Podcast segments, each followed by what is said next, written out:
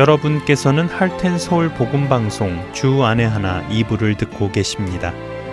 주안에하나 2부에는 신앙생활 속에서 생각해볼 주제들을 나누어보는 살며 생각하며와 은혜의 설교, 그리고 구약 성경에 나오는 이스라엘 왕들의 이야기를 공부해보는 왕들의 이야기가 준비되어 있습니다. 먼저 살며 생각하며로 이어집니다.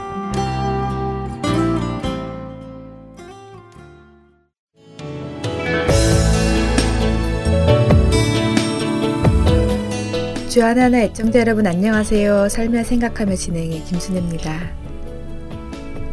깨끗한 듯한 그릇, 조금 더 지저분한 그릇, 아주 오래 불려야 할 그릇, 설거지통에 들어있는 그릇들을 이렇게 분류합니다.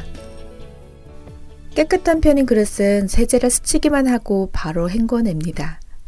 조금 더 지저분한 그릇은 신경 써서 닦고 헹굴 때도 잘 씻겨졌는지 확인하면서 여러 번 헹굽니다. 한 번에 씻기지 않을 그릇은 물에 불려두고 기름기가 많은 그릇은 여러 번 세제를 칠해서 그 기름기가 완전 사라질 때까지 확인을 하고 설거지를 마무리합니다. 이러다 보니 제 설거지 실력은 주부 생활 15년이 지나도 늘지 않고 속도도 붙지 않습니다. 그러나 누구보다 깨끗이 한다고 자부하고는 있었지요. 남편은 시간이 날 때마다 설거지를 도와주는데 정말 순식간에 뚝딱 해치웁니다. 이렇게 빨리 해내니 깨끗하게 했을까 믿었지 못하지만 눈을 딱 감고 맡깁니다. 어느 날은 옆에서 지켜보았는데 저와는 많이 달랐습니다. 모든 그릇을 분류하지 않고 일단은 물로 씻어내더니 그제서야 세제를 묻혀서 하나씩 닦더라고요. 그리고 헹구면서 덜 닦인 것은 한 번 더 닦고 그렇게 하니 훨씬 빠르면서도 깨끗해지는 것이었습니다. 저도 그렇게 그릇을 분류하지 않고 한번 해보았습니다. 기름이 온통 깨끗한 그릇에도 묻는 것 같아 썩 내키지 않아서 다시 제 방식대로 하다 보니 여전히 속도가 나지 않습니다. 그래도 손은 느리지만 설거지를 할 때마다 기분이 참 좋습니다. 아무리 지저분해도 닦고 나면 깨끗해지는 것이 우리의 죄가 아무리 좋은 것 같을지라도 깨끗이 씻어주시는 주님을 떠오르게 하니까요. 저는 깨끗한 편에 속하는 그릇이라 생각하면서 씻을 죄가 그다지 많지 않다 생각했었습니다. 그래서 기름기 많은 그릇과 어울리고 싶지 않고 오래 불려야 할 그릇들과 함께 있고 싶지 않았습니다. 그런데 남편의 설거지하는 모습을 보면서 하나님 보시기에 모두가 똑같은 죄인이구나 하는 생각을 하게 되었습니다. 깨끗해 보이는 그릇이라도 설거지통이 같이 있으면 여전히 씻어야 할 그릇이니까요.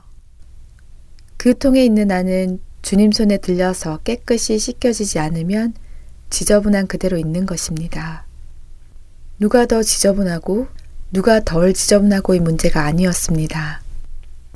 나는 과일만 담았는데 고기기름 가득한 그릇과 같은 설거지통에 있다고 같은 취급을 당하면 억울하다고 생각했고 그 기름이 내게 묻으면 나도 닦이는데 시간이 많이 걸리니까 내가 먼저 닦이고 보자 하며 기름 그릇을 그저 멀리하려 했던 모습. 그것이 내 설거지 동작 하나에도 묻어있음을 발견하고 깜짝 놀랐습니다. 바로 누가복음 18장 11절에 나오는 바리새인과 같은 마음이었기 때문입니다.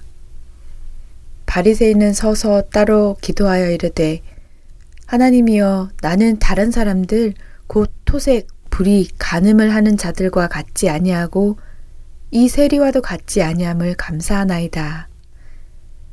이렇게 자기의 의를 내세우며 금식과 11조도 하고 있음을 드러낸 바리새인과는 달리 세리는 멀리 서서 감히 눈을 들어 하늘을 쳐다보지도 못하고 다만 가슴을 치며 하나님이여 불쌍히 여기소서 나는 죄인이로소이다 하였는데 바로 이 세리가 의롭다 하심을 받았다는 비유를 하시면서 예수님께서는 자기를 의롭다고 믿고 다른 사람을 멸시하는 자들을 책망하십니다.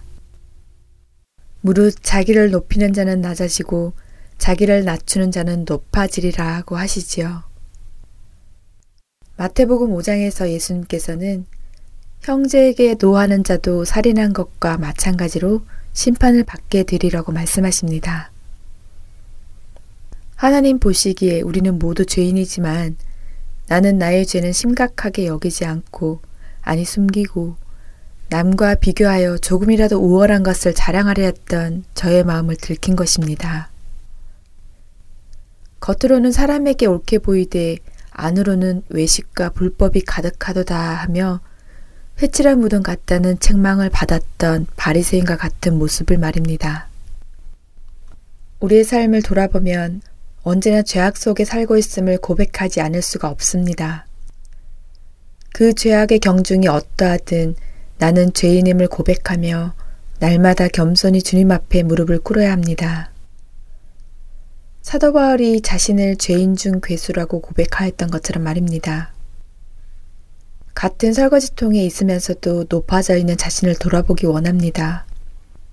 어차피 하나님 손에 의해 깨끗이 씻음 받을 그릇인데 내 형제와 내 이웃과 함께 해야 하지 않을까요? 설사 그들이 가진 기름때가 내게 묻더라도 하나님은 여전히 그런 우리를 깨끗이 씻어주십니다.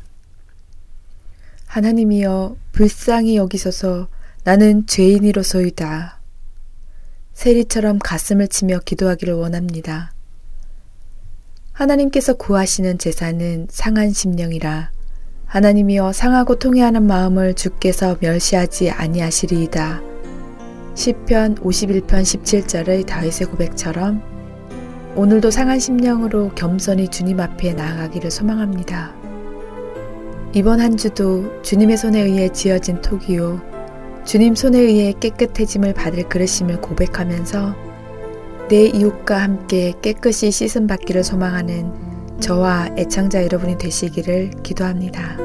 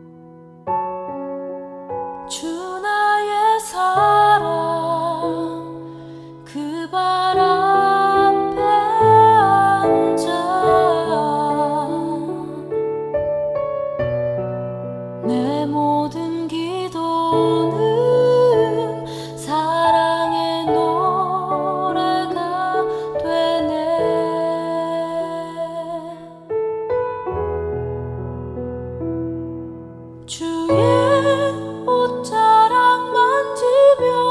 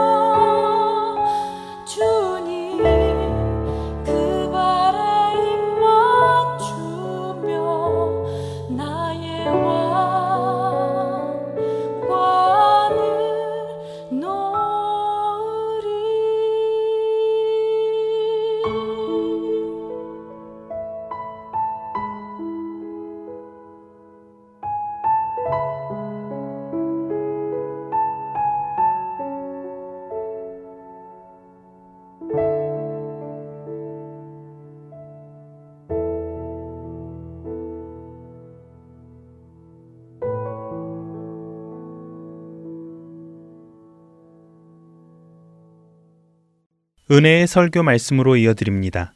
오늘은 서울 베이직교회 조정민 목사님께서 창세기 20장 1절에서 18절을 본문으로 기도해야 그가 삽니다 라는 제목의 말씀을 전해주십니다. 은혜의 시간 되시길 바랍니다.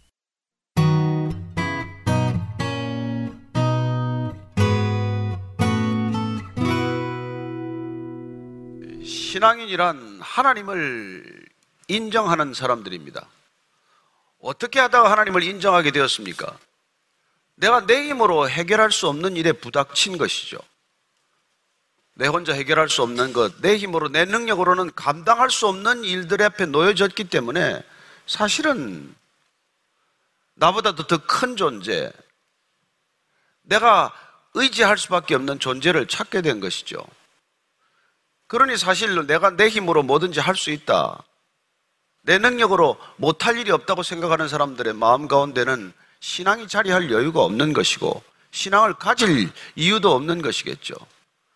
그러나 우리가 불가피하게 어쩌면 내 힘으로 도저히 감당할 수 없는 일 때문이지만 하나님을 인정하게 되고, 내가 어떻게 기도해야 할지도 모르지만 그런 답답하고 간절한 마음으로 기도를 하기 시작하는 것입니다. 그랬더니 기도가 덜컥 응답이 되었어요. 기적 같은 일을 경험했습니다. 그렇다고 또 우리가 뭐 대단히 변하는 것도 아니에요. 기적을 경험했다고 사람이 그렇게 신앙적으로 되지 않는다는 것입니다. 어쨌건 나는 믿음을 통해서 점점 하나님을 알아가는 여행이 시작이 된 것이죠. 그래서 우리는 오늘 아브라함의 얘기를 다시 통해서 도대체 믿음의 사람들이 세상 속에서 어떻게 살아가야 하는지를 또 한 번 길을 찾게 됩니다. 재밌는 것은 이 아브라함을 보면 또 넘어지고, 넘어진 자리에서 또 넘어지고, 실수한 것 또 실수하지만 하나님께서 그를 계속해서 이렇게 세우신다는 것입니다. 그래서 우리가 아브라함의 얘기를 통해서 하나님이 부르시면 따라갈 만하다, 또 아브라함을 보니까 뭐 신앙의 길을 갈 만하다, 이런 위로를 받는 거예요. 아브라함을 보고 절망하지 않습니다. 뭐 그나내나 무슨 큰 차이가 있겠어요. 그래서 우리가 아브라함은 정말 위로가 되는 분이고 우리에게 절망을 안겨다 주는 분은 아닙니다. 오늘도 그는 또 실수하는 모습을 우리는 보게 되는 것이고, 그런 가운데서 하나님께서 그 일을 어떻게 수습하는지를 보게 되는 것입니다. 1절 말씀 한번 더 읽습니다. 시작. 아브라함이 거기서 네게브 땅으로 옮겨가 가데스와 술 사이 그랄에 거류하며. 아브라함이 20년 동안 살던 헤브론을 떠났어요. 그리고 오늘 보니까 남쪽으로 가서 그랄 땅에 이르게 됩니다. 왜 거기로 가게 되었을까요? 아마도 우리가 추정하기로는 소돔과 고모라의 유황비가 비오듯 내렸습니다. 유황불이 내리고 그 땅은 그냥 순식간에 멸망되고 말았어요. 파멸되고만 그 일로 인해서 인근 지역이 얼마나 오염이 되었을까요? 유황불 같은 것이 내리면서 그 인근이 생활할 수 없는 그런 처참한 재난 지역이 되지 않았겠습니까? 그래서 어쩌면 아브라함도 소돔과 고모라가 멸망하는 것을 지켜보았지만은 그 본인이 살고 있는 것까지 그 영향이 미쳤을 것이고, 그 가장 큰 영향은 목초지가 사라지게 되었다는 것입니다. 그들은 양떼를 쳐서 먹고 사는 사람들인데 목초지는 생명선과도 같지 않겠어요? 그래서 아마도 그 소돔과 고모라 인근 지역에 있던 사람들의 이동이 시작이 되었을 것이고, 아브라함도 그 이동의 대열에 들어가서 그랄 땅까지 내려간 것이죠. 그랄에서 무슨 일을 겪습니까? 2절 3절입니다. 시작. 그의 아내 사라를 자기 누이라 하였으므로 그랄 왕 아비멜렉이 사람을 보내어 사라를 데려갔더니 그 밤에 하나님이 아비멜렉에게 현몽하시고 그에게 이르시되, 내가 데려간 이 여인으로 말미암아 내가 죽으리니 그는 남편이 있는 여자입니다. 그랄 땅에 가서 또 그랄 왕 아비멜렉, 왕 이름이 아비멜렉이 아니라 그랄 왕을 지칭하는 호칭이 아비멜렉이에요. 애굽의 바로 파라오라고 하듯이 또 그 땅에 갔더니 또 아브라함이 사라를 누이라고 해서 또 사라를 뺏길 뻔하는 일을 겪습니다. 왜 그는 또 똑같은 실수를 반복하느냐는 것입니다. 저와 여러분을 위로하기 위해서. 여러분, 우리가 신앙의 길을 간다고 금방 성숙하면 얼마나 좋겠습니까? 우리가 나이 든다고 다 지혜로워지면 얼마나 좋겠습니까? 그러나 나이 100살이 가까워도 인간은 어리석은 결정을 또 하게 마련이고, 신앙을 20년, 30년 믿는다고 하면서도 우리는 반복적으로 잘못된 실수를 되풀이하는 것을 보게 됩니다. 은혜란 그런 우리 넘어지는 우리 반복되는 실수를 되풀이하는 우리를 버리지 않으시고 그를 또 붙들어서 이렇게 세우신다는 것입니다. 그래서 우리가 하나님을 신뢰하고 하나님을 우리가 따라가는 것이죠. 그래서 지금 또 아비멜렉이 사라를 데려갔습니다. 이때를 보면 여호사밧이 남유다 왕이 북이스라엘이 강성하기 때문에 아합 왕조의 그 딸 아달랴를 며느리로 데리고 와요. 이게 혼맥을 맺는 것이죠. 과거 그 당시에 혼맥을 잘 맺었습니다. 나라의 번영을 위해서, 안전을 위해서 혼인관계로 들어가는 것이죠. 어쩌면 나라의 어떤 이 강성함을 위해서 정략결혼이라고 하나요? 그런 혼맥관계를 계속 맺는 것이죠. 그래서 지금 이 그랄 땅에 들어온 사람들 가운데 아브라함이라는 사람의 소식을 들은 것이죠.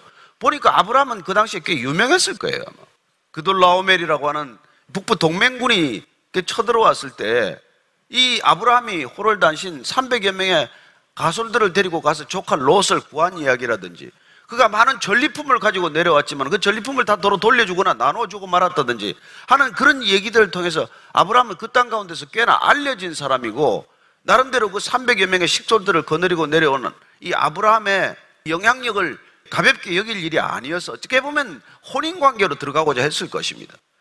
그래서 이게 아브라함이 애굽과 갔을 때는 상황이 다르기 때문에 내 아내라고 했으면 아무 일이 없었을 거예요. 그런데 이건 내 누이라고 하는 바람에 이 그랄 땅의 아비멜렉이 아브라함과 사돈지간이 되었으면 좋겠다. 그래서 데리고 온 거예요. 지금 이 사라의 태중에 지금 씨앗이 심겨져서 이삭이라는 다음 믿음의 족보를 이어가는데, 예수 그리스도의 가계를 이어가는 마당인데, 하나님께서 지금 인류를 구원하기 위한 거대한 일이 시작이 됐는데, 이 아브라함이 이런 실수를 저지르는 바람에 하나님이 지금 그냥 아비멜렉의 꿈에 나타난 거예요. 너 그 여자 손대면 큰일 난다. 너 죽는다. 그 여자는 남편이 있는 여자다. 이렇게 뛰어든 거죠. 그랬더니 지금 아비멜렉이 꿈에 지금 대답하는 거예요. 4절 5절입니다. 시작.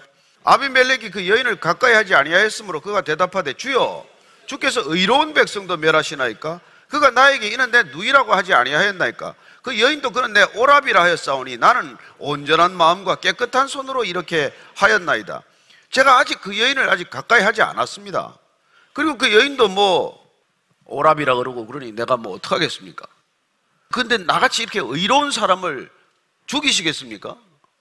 근데 다 걸리는데 지가 의롭대. 여러분, 의로운 왕이 어디 있어요? 여러분 똑똑히 아셨네요. 의로운 왕은 없습니다. 의로워서는 왕이 안 됩니다. 그러나 사람들은 다 의롭다고 생각을 해요. 하나님 모르는 사람들의 특징이 나는 의롭다예요. 너는 불의하답니다. 신앙인이란 누굽니까? 나는 불의하다는 걸 아는 거예요. 나는 의롭지 않다는 것, 나는 죄인이라는 건 뼛속까지 죄에 쩌들어 있다는 걸, 이걸 알기 때문에 내게 희망이 없다는 걸 아는 깨달은 사람들이 신앙인이에요. 그래서 신앙인의 특징은 겸손입니다. 겸손이란 내가 의롭지 않다는 걸 아는 거예요. 겸손이란 하나님 앞에 고개를 들지 못하는 태도를 말해요. 죽어도 100번, 1000번 죽어 마땅한데 살려두셨으니 감사합니다. 어떻게 저를 이 예배 자리까지 불러주십니까? 이런 것 때문에 내 마음 중심이 항상 가난한 심령이 되어 있는 것, 그게 겸손이지 뭐 교양 수준의 이게 삶이 겸손이 아니란 말이에요. 저는 여러분들이 정말 주님을 사랑하고 주님 앞에서 늘 가난한 마음이 되어 있는 그런 참된 겸손의 사람이 되기를 바랍니다. 그러면 그 사람은 절대로 내가 의롭다라고 주장하지 않아요. 남의 불의를 욕하지 않습니다. 남의 불의에 화를 내지 않아요. 우리가 이 아브라함이라는 신앙인을 통해서 우리가 배워나가야 할 것은 인간이 도대체 어떤 존재인가? 하나님은 어떤 인간을 불러서 믿음의 사람으로 빚어가시나? 그 신앙의 여정에서 어떤 일을 겪는가? 신앙의 얼굴은 얼마나 다양한 얼굴과 다양한 실수를 내포하고 있는가, 이런 걸 우리가 알아가는 것이죠. 어쨌든 아비멜렉은 자기는 여전히 의롭다는 거예요. 그리고 자기는 온전한 마음으로 깨끗한 손으로 이런 일을 했다고 말합니다. 하나님께서 듣고 기가 차지만 이렇게 답하십니다. 6절 7절입니다 시작. 하나님이 꿈에 또 그에게 이르시되, 내가 온전한 마음으로 이렇게 한 줄을 나도 알았으므로 너를 막아 내게 범죄하지 아니하게 하였나니 여인에게 가까이 하지 못하게 함이 이 때문이니라. 이제 그 사람의 아내를 돌려보내라. 그는 선지자라. 그가 너를 위하여 기도하리니 내가 살려니와 내가 돌려보내지 아니하면 너와 내게 속한 자가 다 반드시 죽을 줄 알지니라. 하나님께서 그래 좋다, 넌 네가 온전한 마음으로 이렇게 했다고 주장한다. 그러면 이 온전이란 뭐예요? 세상이 말하는 온전함, 인간이 말하는 온전함, 그건 내가 악한 동기로 하지 않았다는 거예요. 난 좋은 의도로 이 그랄 땅의 안전을 위해서 영향력 있는 한 사람이 왔기로 사돈 맺기로 한 건데 뭐가 제가 잘못됐습니까? 그렇게 항변하는 것을 듣지만 여러분, 그 정도 수준, 그게 인간의 수준이지만 우리는 그걸 넘어서는 수준의 삶을 살고자 하나님을 따르는 것이고 하나님을 신뢰하는 것이죠. 여러분, 가나안 땅에 들어가는 이스라엘 백성들을 인도하는 사람치고 모세만큼 준비된 사람이 어디 있어요? 모세가 이 이스라엘 백성들을 데리고 가나안 땅에 들어가는 게 가장 누가 보기에도 합당한 일이고 모세가 생각하기에도 온전한 일이지만 하나님께서는 그 반석 한번 내려쳤다는 이유로 그를 막으십니다. 너는 못 들어간다. 왜냐하면 하나님은 모세가 가나안 땅에 들어가면 어떤 일이 일어날 줄 아시니까. 모세는 모르니까. 다윗은 자기가 성전을 지을 모든 자격과 조건과 모든 재물이 충분하다고 믿는 사람이에요. 그러나 하나님께서는 다윗이 성전을 지으면 어떤 일이 생길 건가를 아시기 때문에 너는 안 된다라고 말하는 것입니다. 여러분, 하나님이 안 된다고 하면 안 된다고 하는 게 은혜인 줄로 아십시까? 하나님이 막아주시는 게 이게 은혜라는 거예요. 못하게 하는 게, 내어버려 두는 게 축복이 아니라 내어버려 두면 큰일 난다는 겁니다.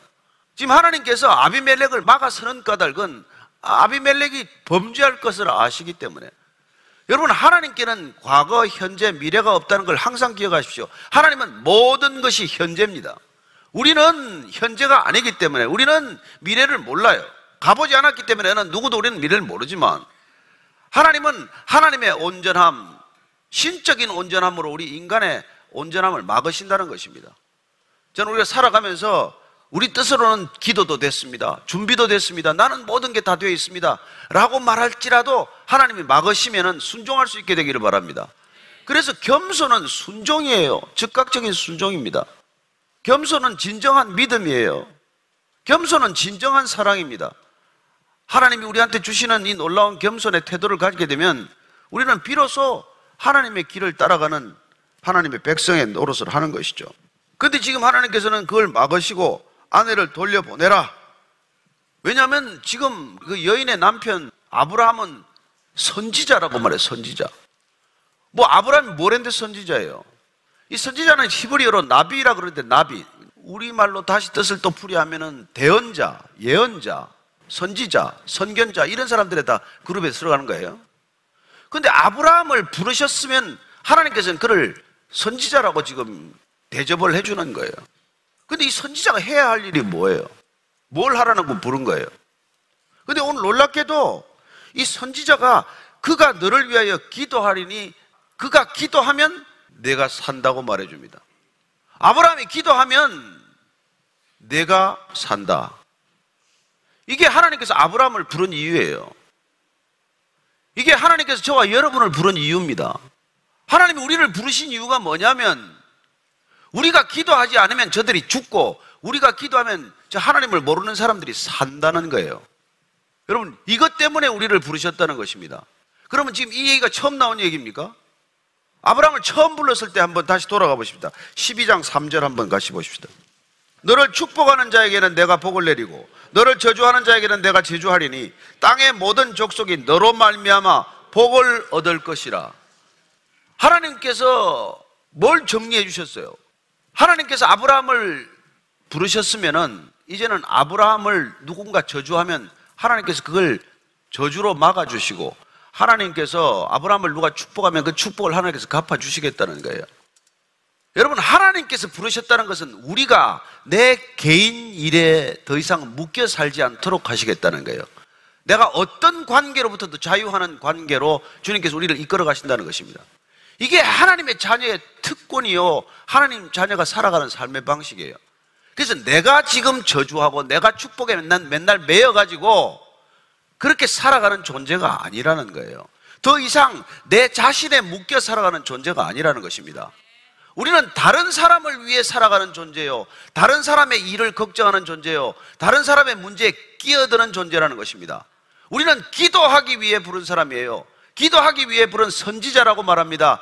선지자는 기도하기 위해 불렀는데 그 기도란 뭐예요? 기도라는 말의 원뜻은 개입하다예요. 끼어들다는 것입니다. 참견하다는 거예요. 중재하다는 것입니다. 여러분, 기도란 남의 일을 가지고 하나님께 끼어드는 거예요. 하나님께 부탁드리는 것입니다. 내 부탁이 아니에요. 남의 일로 부탁하는 것입니다. 이거 하라고 아브라함을 불렀는데 아브라함이 그랄 땅에 갔으면은 아비멜렉을 위해 기도하고 그랄 땅 주민들을 위해서 기도해야 되는데 내 안전을 위해서 기도하고 사라를 위해서 기도하다가 두려움에 빠지고 결국은 사라를 빼앗기는 일이 또 일어난단 말이에요. 진실을 우리가 놓치면 큰일 납니다. 그가 그랄 땅으로 갔으면 그가 지금부터 해야 될 일은 그랄 땅을 위해서 기도해야 되고 그랄 땅의 주민들을 위해서 기도해야 되고 그랄 땅의 왕 아비멜렉을 위해서 기도를 해야 되는 것이지, 내 두려움에 빠져서 내 먹고 살 걱정을 하고 내 가족 걱정하다가는, 여러분, 누가 야단을 맞냐면은 아비멜렉이 야단을 맞고 아비멜렉의 그 땅에 사는 사람들이 죽게 생겼다는 거예요. 왜 하나님께서 저와 여러분을 부르셨는지를 오늘 이 말씀을 통해서 우리가 깨닫지 못하면 우리는 하나도 하나님 백성다운 신앙, 하나님 백성다운 기도 한번 못하고 이 땅을 떠날 거예요. 예수님께서 산상수훈을 가르칠 때 요지는 핵심이 뭐예요? 먼저 하나님의 나라와 그 의를 구하라. 그러면 네 문제는 내가 해결해 주겠다는 거예요. 너희는 원수를 사랑하라. 너희를 박해하는 자를 위해 기도하라. 예수님 다른 얘기 하십니까? 아니에요. 이 땅이 구원받는 일을 위해서 하나님께서 아브라함을 부르셨고 그 아브라함의 족보 가계를 따라서 지금 예수 그리스도가 오실 터인데, 이 모든 믿음의 족보, 믿음의 가계들이 하는 일이란 더 이상 나를 위해서 그렇게 목매달고 살지 않는 삶으로 인도하시겠다는 거예요. 그래야 이 땅 가운데 여러분 회복이 일어나고 이 땅이 하나님의 땅으로 변할 것 아닙니까? 그걸 안 하다가 이스라엘 백성들이 결국은 바벨론 땅에 포로로 잡혀가요. 다 끌려갑니다. 그럼 끌려갔을 때 하나님 또 뭐라 그러세요? 예레미야서 29장 4절에서 7절까지. 자, 찾으신 분들은 큰 목소리로 함께 읽겠습니다. 시작. 만군의 여호와 이스라엘의 하나님께서 예루살렘에서 바벨론으로 사로잡혀가게 한 모든 포로에게 이와 같이 말씀하시니라. 너희는 집을 짓고 거기에 살며 텃밭을 만들고 그 열매를 먹어라.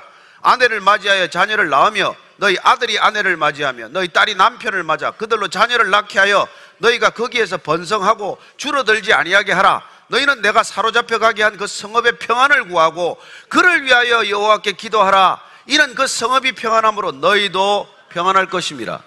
포로로 잡혀가서 그 땅 가운데 노예로 살지라도 그 땅을 위하여 기도하라는 거예요. 시집가고 장가오고 아들 보내고 밥 해먹고 삼시세끼 먹고 기도하라는 거예요. 기도하라. 그 땅의 사람들을 하나님께로 인도하라. 아브라함을 불러서 무슨 대단한 일을 시키는 게 아니에요. 믿음의 조상으로 삼아서 그가 무슨 우리가 안 하는 일을 하게 하는 게 아니란 말이에요. 믿음의 삶을 산다는 것은 하나님의 하시는 일에 끼어드는 삶이 특권이 허락되었다는 것입니다. 하나님은 무슨 일을 하시냐? 구원하는 게 목적이에요. 그래서 아브라함이 무슨 이런 잘못을 저질러도 하나님께서 그를 특별히 선대하는 까닭, 끝까지 그를 붙들고 가는 까닭은 하나님께서 그와 함께 일하기로 결정하셨기 때문이에요. 그러면 하나님의 일을 뭘 어떻게 하라는 건데? 헤브론 땅에 가면 헤브론에서 열심히 사는 거예요. 결혼하고 아들 낳고 딸 낳고 삼시세끼 밥 해먹고 살아라는 거예요. 그렇게 살면서 헤브론 사람들을 위해서 기도하는 거란 말이에요. 그랄 땅으로 옮기면 그랄 땅에서 또 양떼 기르고 기도하면서 삼시세끼 밥을 먹으란 말이에요. 그 땅 사람들을 위해 기도하면서. 여러분들이 어떤 직장을 가지든 그 직장에 가서 뭘 하라는 거예요? 그 직장을 위해서 기도해야 되는 것이고 그 직장 사람들을 위해서 기도해야 되는 것이고 그 직장에 상사를 놓고 기도해야 되는 것이고 새로 들어오는 사원들을 위해서 기도하라는 거예요.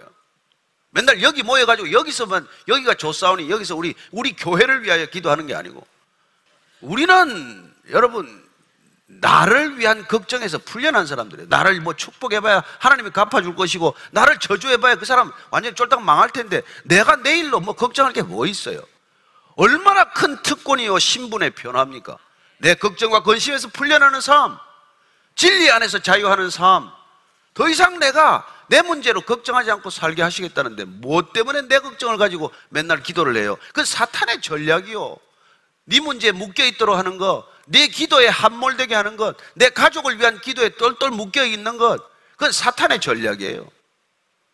그래서 그는 성경을 못 읽게 하는 거예요. 성경에 보면 다 이렇게 써놨는데 아브라함부터 끝까지 다 써놨는데 이걸 알게 되면 여러분 하나님을 두려워하게 되고 하나님의 말씀대로 살려고 애를 쓰게 되고, 그러면 사탄이 누군지 드러나고 사탄 하나도 두려워하지 않게 되고, 그러면 사탄에 무슨 영향력이 있어요?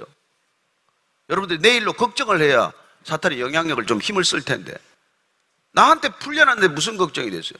왜 예수님이 십자가에서 승리하셨다고 말합니까? 그 죽는 자리에서 무슨 승리가 있어요? 철저한 패배의 자리 같은데. 십자가에서 전부를 제물로 드렸기 때문에, 나를 온전히 내어드렸기 때문에 승리하는 자리가 되는 것입니다. 저는 여러분들이 온전히 하나님께 여러분들 자신을 제물로 드리면 하나님께서 영광을 받으시고 여러분을 큰 승리자로 받아주실 것을 믿으시기 바랍니다. 그래서 우리가 이 땅을 위해서도 기도하러 우리를 보낸 거예요. 왜 여러분 이 땅에 지금 이렇게 미세먼지가 나고 왜 물을 병에다 담아 먹고 살아야 되는지 아십니까? 우리가 해야 할 책임을 놓쳤기 때문에. 크리스찬들만의 비밀이에요. 역대하 한번 찾아보십시오. 역대하 7장 14절. 자, 한 목소리로 크게 읽습니다. 시작. 내 이름으로 일컫는 내 백성이 그들의 악한 길에서 떠나 스스로 낮추고 기도하여 내 얼굴을 찾으면 내가 하늘에서 듣고 그들의 죄를 사하고 그들의 땅을 고칠지라. 우리가 기도하면 이 땅을 고쳐주신다고 믿으시기 바랍니다. 우리가 기도하지 않으면 이 땅의 사람들이 다 죽게 돼 있어요. 우리가 기도해야 그들이 사는 것입니다. 우리가 기도하지 않으면 그들은 죽어요. 여러분, 이 땅이 전부 에스골 골짜기에 마른 뼈들이 가득한 땅이 되고 말았어요. 다 죽어가고 있습니다. 다음 세대들이 죽어가고 있어요. 밤마다 술집을 전전하고 게임방에서 돈 1,000원 때문에 살인을 하고 이 땅이 다 죽어가는 땅이 되고 만 것입니다. 왜요? 하나님께서 부르신 백성들이 그저 자기 문제 하나에 몰입해가지고 있고, 자기 코가 석자라고 맨날 자기 기도하고 앉았고, 맨 모여 앉으면 교회 건물이나 지을 생각이나 하고, 무슨 하나님이 하나님의 뜻을 지금 펼칠 수가 있습니까? 그래서 8절, 9절, 10절 읽습니다. 시작. 아비멜렉이 그날 아침에 일찍이 일어나 모든 종들을 불러 그 모든 일을 말하여 들려주니 그들이 심히 두려워하였더라. 아비멜렉이 아브라함을 불러서 그에게 이르되 내가 어찌하여 우리에게 이렇게 하느냐? 내가 무슨 죄를 내게 범하였기에 내가 나와 내 나라가 큰 죄에 빠질 뻔하게 했느냐? 내가 합당하지 아니한 일을 내게 행하였도다 하고, 아비멜렉이 또 아브라함에게 이르되 내가 무슨 뜻으로 이렇게 하였느냐? 사실 뭐 아비멜렉은 억울하죠. 여러분, 하나님의 사람이 잘못 길을 들면 누가 고생한다고요? 하나님 모르는 사람들이 고생하게 돼 있어요. 교회가 곁길로 빠지면 세상이 고통을 받게 돼 있다고요. 여러분, 솔직한 말로 부모가 고생입니까? 자녀가 고생입니까? 부모들은 뭐 대부분 다 자기가 자녀 때문에 고생한다고 생각해. 아니요, 속속 들어가 보면 자녀들이 부모 때문에 훨씬 더 고생합니다. 그래서 지금 아비멜렉이 자기는 억울하다고 지금 이제 아브라함 불러놓고 따지는 거예요. 야, 너 때문에 내가 말이야 지금 하나님한테 야단 맞았는데 너 뭐냐 도대체? 왜 너 나 우리 죄에 빠지게 이렇게 만들었냐? 그랬더니 아브라함이 또 옛날에 그 20수년 전에 바로에게 했던 변명을, 똑같은 변명을 또 늘어놔요. 참 형님, 아브라함 형님 위로가 됩니다. 하여튼. 아브라함이 이르되 이곳에서는 하나님을 두려워함이 없으니 내 아내로 말미암아 사람들이 나를 죽일까 생각하였으며 또 그는 정말로 나의 이복누이로서 내 아내가 되었음이니라. 하나님이 나를 내 아버지의 집을 떠나 두루 다니게 하실 때 내가 아내에게 말하기를 이후로 우리의 가는 곳마다 그대는 나를 그대의 오라비라 하라. 이것이 그대가 내게 베풀 은혜라 하였었노라. 그 똑같은 그 레코드 판도라 가듯이 또 그런 변명을 늘어놓는단 말이에요. 이게 다 우리를 위로하기 위한 하나님의 뜻이라는 것을 기억하십시오. 너희들이 맨날 그러고 산다는 거예요. 신앙을 가져도, 믿음을 가져도 정말 믿음 없는 짓을 순식간에 하는 거예요. 이제는 담대하게 약속의 언약을 받았고 내 이맘때쯤 이삭이 있을 것이다. 그랬으면 그랄 땅으로, 뭐 안 와도 되지만 그랄 땅에 왔으면은 하나님의 부르심답게, 선지자답게 그 땅을 위해 기도했으면 될 텐데, 예? 자기 자신을 위해 기도했더니 그냥 아비멜렉이 올무에 빠지고 마는 이런 일들을 겪는다는 거예요. 그래서 이제 아비멜렉이 14절 이하를 읽습니다. 시작. 아비멜렉이 양과 소와 종들을 이끌어 아브라함에게 주고 그의 아내 사라도 그에게 돌려보내고 아브라함에게 이르되 내 땅이 내 앞에 있으니 내가 보기에 좋은 대로 거주하라 하고, 사라에게 이르되 내가 은 1,000개를 내 오라비에게 주어서 그것으로 너와 함께한 여러 사람 앞에서 내 수치를 가리게 하였노라. 내 일이 다 해결되었느니라. 또 아비멜렉이 양과 소와 종들을 주고 말이지, 아내 사라에도 돌려보내주고 사라 편에 은 1,000개를 보내주고, 하여튼 아브라함은 사고를 쳐도 뒤로 넘어져도 이런 일이 생긴다는 거예요. 하나님이 개입하시면 상식적으로 문제가 해결되지 않아요. 상식적으로 해결하려면 지금 아비멜렉이 화가 나서 이 사라의 보석금을 은천개 받고 풀어줘야 마땅한 거예요. 근데 하나님이 개입하시면 이런 우리가 상식적으로 생각할 수 없는 해결책이 나온다는 것입니다. 저와 여러분들이 하나님을 전적으로 신뢰할 수만 있다면 하나님이 우리 인생 가운데 개입하신다는 것을 분명하게 믿음으로 우리가 고백할 수만 있다면 말은 우리가 믿지만은 우리는 하나님을 내가 이해되는 만큼 믿기 때문에 내가 받아들일 수 있는 만큼 순종하기 때문에 하나님이 일하시는 영역을 내 스스로 제한하기 때문에 무슨 우리가 기적을 경험해요? 날마다 상식선의 삶도 못 사는 것 아닙니까? 그래서 아비멜렉이 지금 아브라함에게 지금 최고의 대접을 해주는 거예요. 잘못하면 죽게 생겼으니까 하나님이 너 지금 그러다 죽는다 그러니까 말이죠. 그 사람이 너를 위해 기도해야 네가 살아. 이걸 가르쳐 준 거 아니에요. 이 엄청난 비밀을 갖다가 저와 여러분들이 누구를 위해 기도해야 되는지 오늘 결정하셔야 합니다. 우리가 기도하지 않기 때문에 세상이 죽어간다는 게 이걸 우리가 놓치면은 우리는 한낱 어떤 종교의 종교인과도 다를 바가 없는 사람들이 되고 많은 것이죠. 자, 아브라함이 이제 또 기도를 이제 드디어 시작합니다. 17절 18절 읽습니다. 시작. 아브라함이 하나님께 기도하며 하나님이 아비멜렉과 그의 아내와 여종을 치료하사 출산하게 하셨으니 여호와께서 이왕에 아브라함의 아내 사라의 일로 아비멜렉의 집에 모든 태를 다 드셨음이더라. 이 어마어마한 비밀을 또 가르쳐주는 거예요, 우리한테. 아브라함이 하나님 부르시는 순간부터 선지자란 말이에요. 선지자의 특권은 기도하는 거예요. 기도란 남의 일에 끼어드는 겁니다. 내 일이 아닌데 남의 일로 걱정하는 거예요. 내 걱정 더 이상 안 하고 남의 일 걱정하기 시작하는 겁니다. 그걸 공인의 삶이라 그래. 공생애라 그래. 근데 그렇게 기도하는 것, 하나님께 부탁하는 거예요, 이제. 내 일로 부탁하는 게 아니라 하나님께 부탁을 하면 하나님이 그 일을 들어주기로 지금 다 돼 있는 거예요. 도대체 아브라함이 누군데 이런 일을 하냐는 말이에요. 하나님께서 그를 나의 동역자다, 나의 친구다, 내가 그와 같이 갈 거야 그렇게 결정하셨기 때문에 그걸 은혜라 그래요.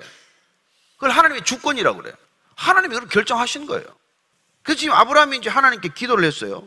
그랬더니 하나님이 아비멜렉과 그의 아내와 여종을 치료하셔서 출산하게 하셨대요.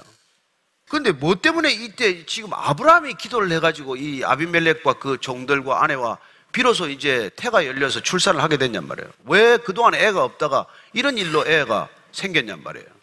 이거 이상하지 않습니까? 근데 마지막 18절에 보니까 여호와께서 이왕에 아브라함의 아내 사라의 일로 아비멜렉의 집에 모든 태를 닫아두셨다고 말해요. 이 어마어마한 비밀을 가르쳐준 거예요. 그동안 아비멜렉 집에 애가 안 생긴 게 아비멜렉이 이 여자 저 여자 얻어도 애가 안 생긴 게 그 여종들도 애를 못 낳게 된 게 이게 사라의 일 때문에 하나님께서 이렇게 닫아뒀다는 거예요. 도대체 무슨 이야기입니까 이게? 만약에 사라가 아비멜렉하고 들어가서 말이죠 이제 불려갔는데 여러분 불려간 그날 끝난 거지 뭐 세상 사람들이 볼 때는. 그러면 내년 이맘때쯤 애를 낳으면 이게 이삭을 낳으면 이게 아비멜렉의 아이요 아브라함의 아이요 헷갈릴 거 아니겠어요? 그리고 아브라함도 의심이 되지. 나는 애를 못 낳는 게 뻔한데 저 여자가 아비멜렉한테 한번 갖다 들어오더니 임신을 했는데 이게 도대체 하나님이 약속한 아이인지 아비멜렉의 아이인지 이게 얼마나 혼란스럽겠어요. 그래서 하나님께서 이 문제를 미리 정리해 두셨더라 이 말이에요. 아비멜렉의 집안에 태가 닫혀가지고 그 집에는 애가 생길 수가 없는 집안이기 때문에 이삭이 태어날 때 누구도 이게 그 집안의 혈통이 아니라는 것을 다 준비를 해두셨다는 거예요. 여러분, 우리는 성령이 잉태되었다는 말을 믿지 않습니다. 대부분의 사람들은. 그러나 하나님께서는 마리아에게 잉태될 때 요셉하고 정혼을 시켜놨어요. 정혼 상태에 있었다는 것은 아직까지 신방을 안 차렸다는 뜻입니다. 그래서 마리아에게 잉태된 사실을 성령으로 잉태됐다는 걸 알 수 있는 사람은 마리아밖에 없고 요셉밖에 없어요. 누가 알겠어요? 하나님께서 믿음의 족보를 이루어가기 위해서 지금 이 모든 일들이 하나님께서 다 예비해 두신 일이라는 거예요. 그러면 이게 지금 무슨 말? 아브라함이 그랄 땅에 갈 거라는 사실, 그랄 땅에 가면 아비멜렉에게 또 거짓말할 거라는 사실, 또 아비멜렉은 멍청하게 사라를 데려올 거라는 사실, 이 모든 일들이 하나님께는 현재로 다 이루어져 있는 일들이란 말이에요. 왜 우리가 살아계신 하나님이라고 말씀하시는지 여러분들이 알고 기도하십니까? 하나님은 아브라함의 하나님, 이삭의 하나님, 야곱의 하나님, 죽은 자의 하나님이 아니라 산 자의 하나님이십니다. 하나님은 과거의 하나님, 현재의 하나님, 미래의 하나님이 아니라 항상 현재의 하나님이세요. 그분에게는 모든 것이 다 눈앞에 펼쳐져 있는 현실입니다. 우리는 그걸 이해할 수도 없고 깨달을 수도 없지만은 그런 하나님이 우리가 걸어갈 길을 모르시겠어요?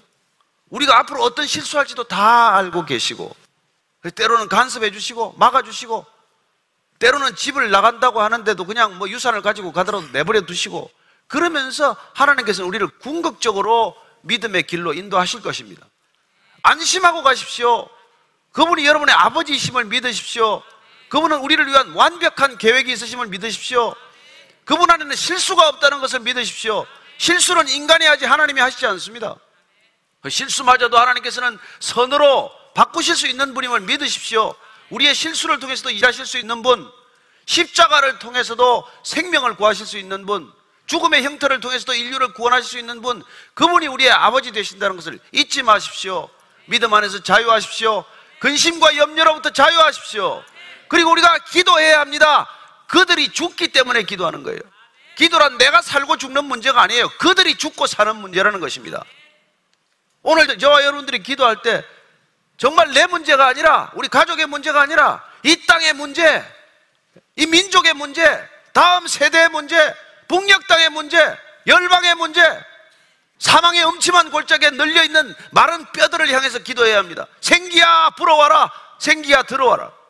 살아계신 하나님 아버지, 아브라함이 아비멜렉을 위하여 기도하지 않으면 그 땅에 태가 열리지 않고 모든 것 죽은 것 같을 때 하나님께서 아브라함에게 기도하게 하셨던 이 시대에도 우리를 부르셔서 아브라함과 같이 이 땅을 위하여 기도하게 하심을 잊지 않게 하여 주옵소서. 우리가 기도하면 저들이 살 것이요, 우리가 기도하지 않으면 저들이 죽을 것이라는 것을 알게 하셨사오니 날마다 기도의 자리를 떠나지 않게 하여 주옵소서. 숨을 쉬고 호흡하는 곳마다, 가는 곳마다, 우리 일상이 펼쳐지는 곳마다 어디서든지 기도로 시작하게 하시고 기도로 저들을 살리게 하여 주옵소서. 기도의 특권을, 책무를 놓치지 않고 잊지 않게 하여 주옵소서. 예수님 이름으로 기도합니다. 아멘.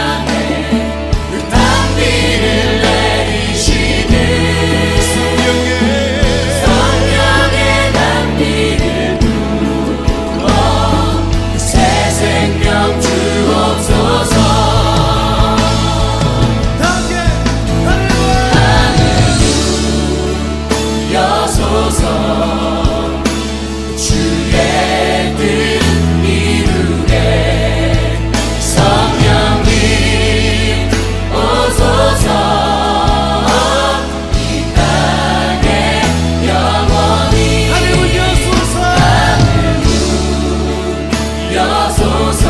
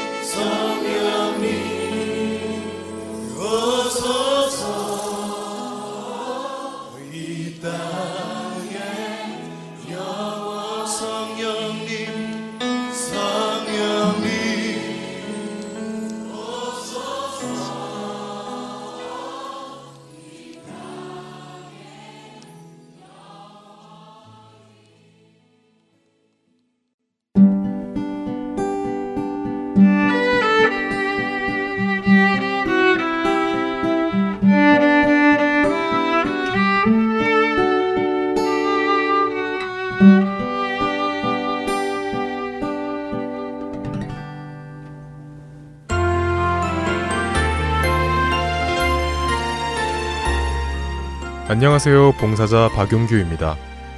3개월 혹은 6개월마다 새로운 방송들이 여러분을 찾아가는데요. 지난 방송을 다시 듣고 싶어 하시는 분들이 많이 계시더라고요. 그런 분들을 위하여 그 방법을 말씀해 드리겠습니다. 홈페이지 www.hartandseoul.org로 접속하셔서 특별 방송을 클릭하시면 됩니다. 또한 CD로 듣고 싶으신 분들은 사무실로 전화주시면 원하시는 방송을 CD에 담아 보내드리도록 하겠습니다. 전화하실 사무실 전화번호는 602-866-8999입니다.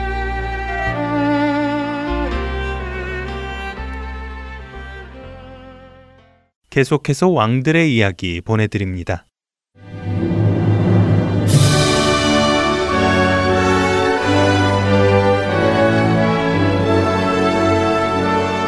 할텐서울 복음방송 청취자 여러분 안녕하세요. 왕들의 이야기 진행의 김민석입니다. 지난 시간에 이스라엘의 두 번째 왕 다윗에 대해 이야기 나누기 시작했습니다. 순종하지 않은 사울 왕을 대신하여 하나님께서 예비하신 왕 바로 다윗이었지요. 아직 사울이 왕이던 시절 이스라엘의 블레셋이 또 다시 쳐들어옵니다. 이때 블레셋의 장수는 그 유명한 거인 골리앗이었지요. 3미터에 가까운 거구의 골리앗 장군이 이끄는 블레셋의 군대에 맞서는 이스라엘 군인은 없었습니다. 골리앗은 겁먹은 이스라엘을 조롱합니다. 때마침 전쟁터를 방문했던 소년 다윗은 그러한 골리앗의 모습에 의로운 분을 냅니다. 살아계신 하나님의 군대를 모욕하는 것은 곧 하나님을 모욕하는 것이나 마찬가지라고 생각했기 때문이지요. 다윗은 하나님의 구원하심이 칼과 창에 있지 않고 하나님께 속한 것임을 보여주겠다고 선포합니다.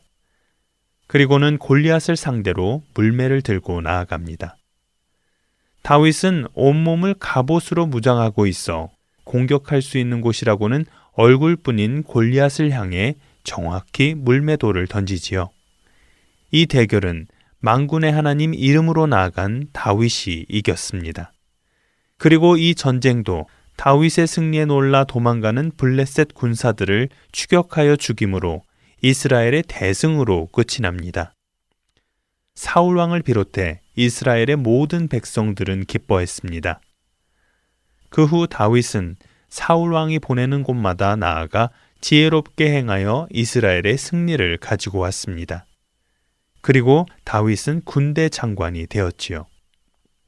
오늘은 사무엘상 18장에서부터 31장까지 기록된 사울의 마지막을 빠르게 살펴보도록 하겠습니다. 승승장구하던 다윗의 승리를 기뻐하던 사울의 마음이 어느 날 변하기 시작했습니다. 바로 백성들이 외치는 이상한 함성을 들었기 때문입니다.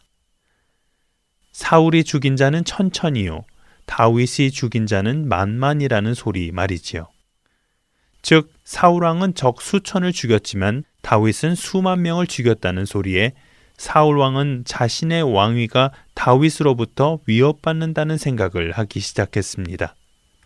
사울왕이 얼마나 크게 위협을 느꼈는지 사울왕은 수금을 연주하는 다윗에게 2번이나 창을 던졌습니다. 그렇게 총애하던 다윗을 하루아침에 왕위를 위협하는 적으로 생각하고 죽이려 한 것입니다. 그러나 놀랍게도 다윗은 털끝 하나 다치지 않았지요. 사울왕은 어떻게든 다윗을 죽이기 위해 그를 부대의 천부장으로 임명해 전쟁터로 보냅니다. 심지어는 큰딸과의 혼인을 미끼로 수많은 전쟁에 참전시키지요. 하지만 하나님께서 함께 하시는 다윗은 죽기는커녕 전쟁에서 연승을 거듭하며 백성으로부터의 인기는 날로 높아졌습니다. 사울 왕의 불안과 질투는 날이 갈수록 심해졌습니다.